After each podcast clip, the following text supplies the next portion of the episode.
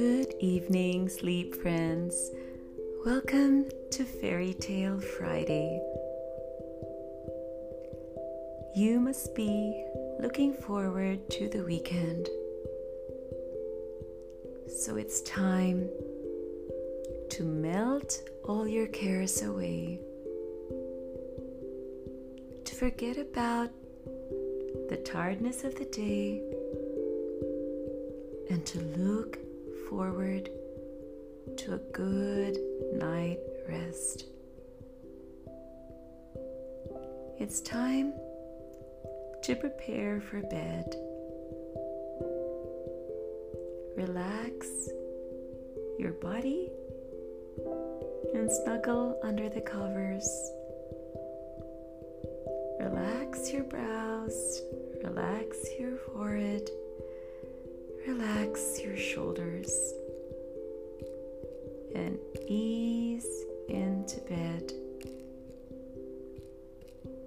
Tonight, I'll be reading you a traditional folk tale from China, and it is entitled The Frog in the Well.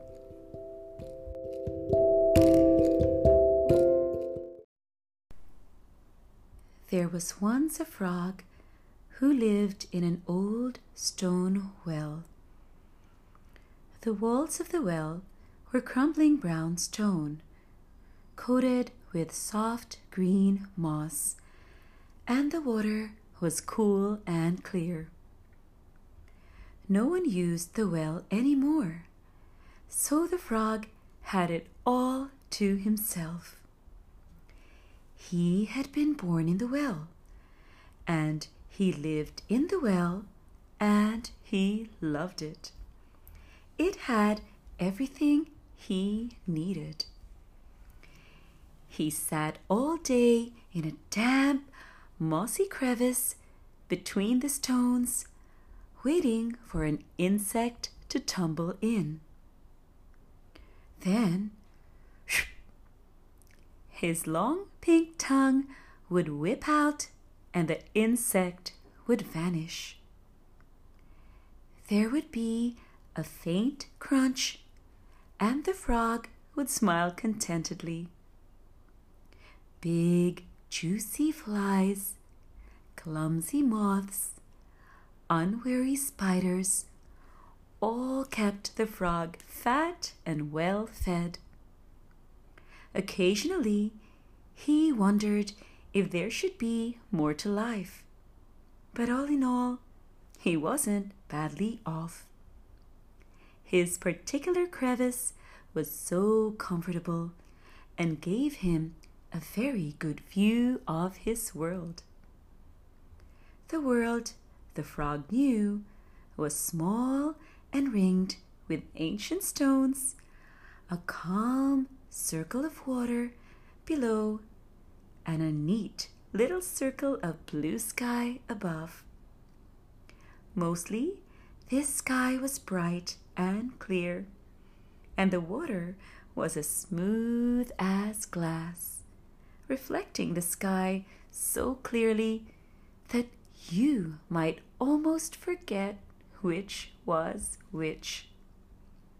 But then the sky would grow dull, and raindrops would skitter, splatter, splash over the water's surface, shattering the illusion. Sometimes a sudden gust of wind would send scraps of leaves whirling across the circle of sky or tumbling down to float on the surface of the water before slowly sinking.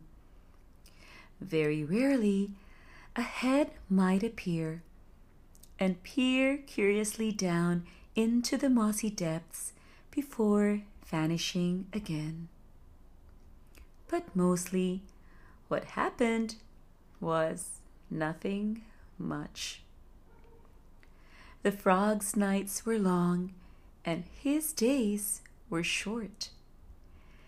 It did not take the sun long to travel the little expanse of sky overhead, so he had plenty of time to dream.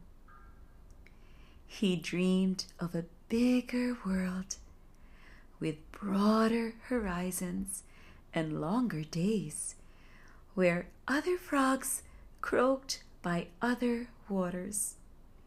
Then he would wake, blink slowly at his familiar surroundings, and sigh heavily. These are foolish dreams, he told himself. Look around at the world. You can see how small it is. You know there are no other frogs in it. One day he was sitting in his crevice as usual when something new appeared in his circle of sky. It was the head of a creature, peering down at him with beady black eyes. But it was like no creature he had ever seen before. The frog stared in amazement.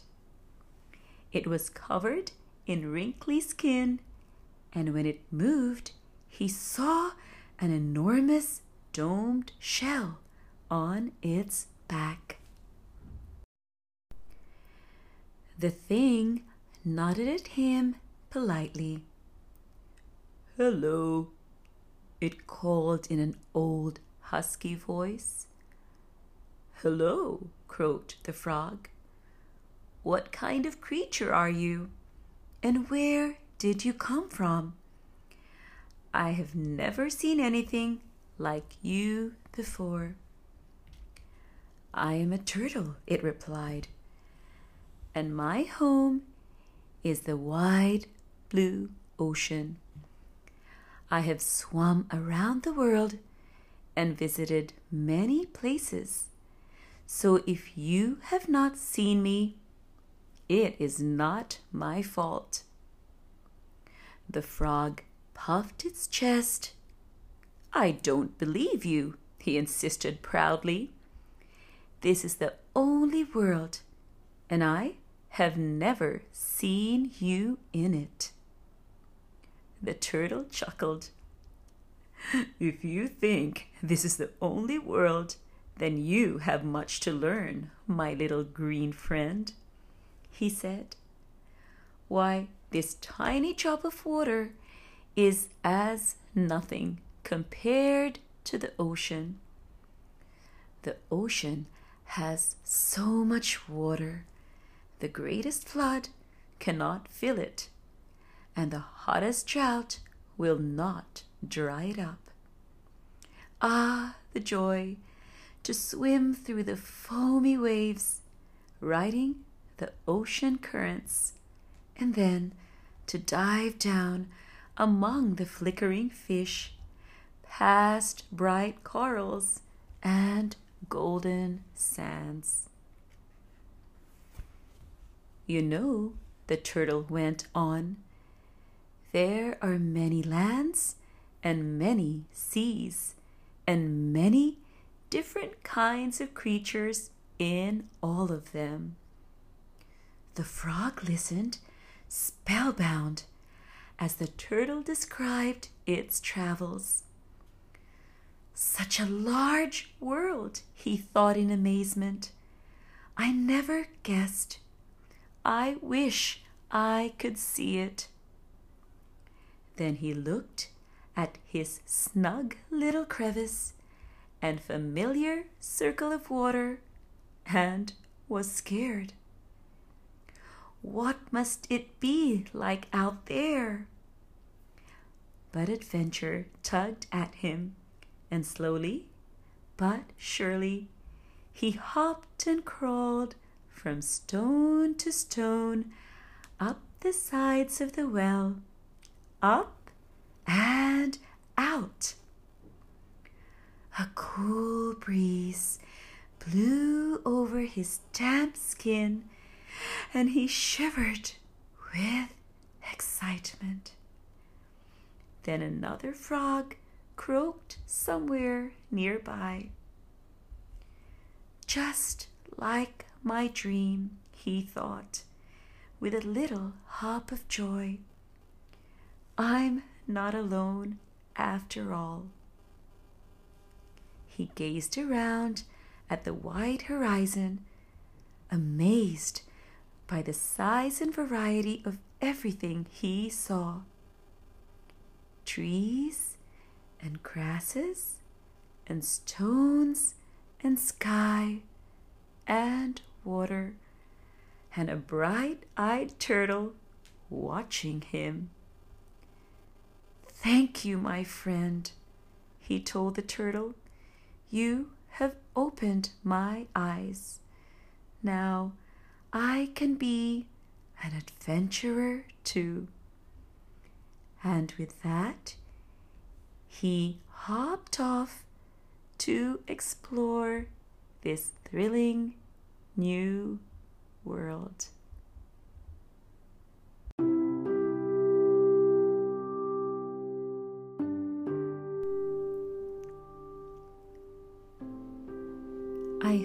That you enjoyed the story about that frog who finally saw that there's a big world out of the well waiting for him to enjoy. It is now your turn to enjoy a deep and restful sleep. Until next Fairy Tale Friday, here's wishing you a very, very good night.